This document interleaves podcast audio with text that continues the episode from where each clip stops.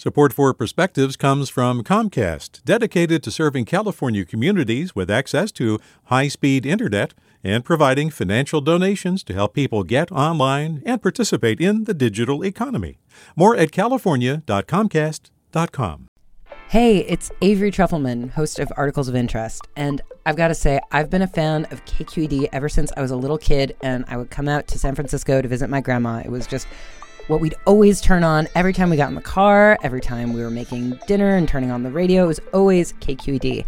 And then over the years, I've become a massive fan of KQED podcasts because this is local reporting at its best. These are answers to questions you've always wanted to know, interviews with exciting, unusual voices, necessary journalism, all told with love and care and artistry. And did you know that a majority of KQED's funding actually comes from members? It's just people like you and me supporting the programs they love while also getting access to cool events, behind the scenes footage, and so much more. If you want to sign up and be a part of this amazing community, visit donate.kqed.org slash podcasts to become a member today. That's podcasts with an S.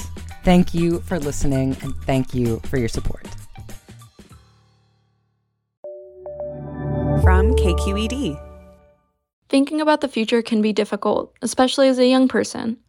But now I'm told that I might not have a future at all, and I don't have much control over that outcome. Climate change should be scary. It has caused significant damage already, and that will continue to get worse. The average temperature in the US keeps rising, and Environmental Protection Agency stats show that 2011 through 2020 was the warmest decade on record. This has dramatically increased the intensity and frequency of natural disasters and extreme weather. Usually, seeing tragic outcomes would make me feel motivated to make change, but sometimes I feel the opposite. When I think about the world in 20 or 30 years, I can't help but think of a practically uninhabitable climate, and I know that nothing I do alone can completely fix the issue. Social media seems to be telling me that climate change will soon ruin the world, and that government and corporations won't do anything about it. There's truth to those statements, but it is more complicated than that. The combination of immense guilt these messages spread, along with hopelessness, is dangerous. If people believe that there is nothing that the general public can do to save the future, there's little motivation to try to do anything. Although we are past the point of no return for certain harmful effects of climate change, there is hope.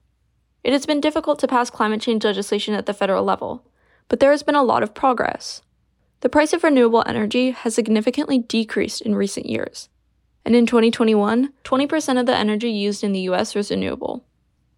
With a shift in mentality, it is easier to take action like volunteering, researching, and educating peers. Younger generations, especially, need to fight for a better future. And to do that, a better future needs to feel attainable. With the perspective, I'm Nina Thompson.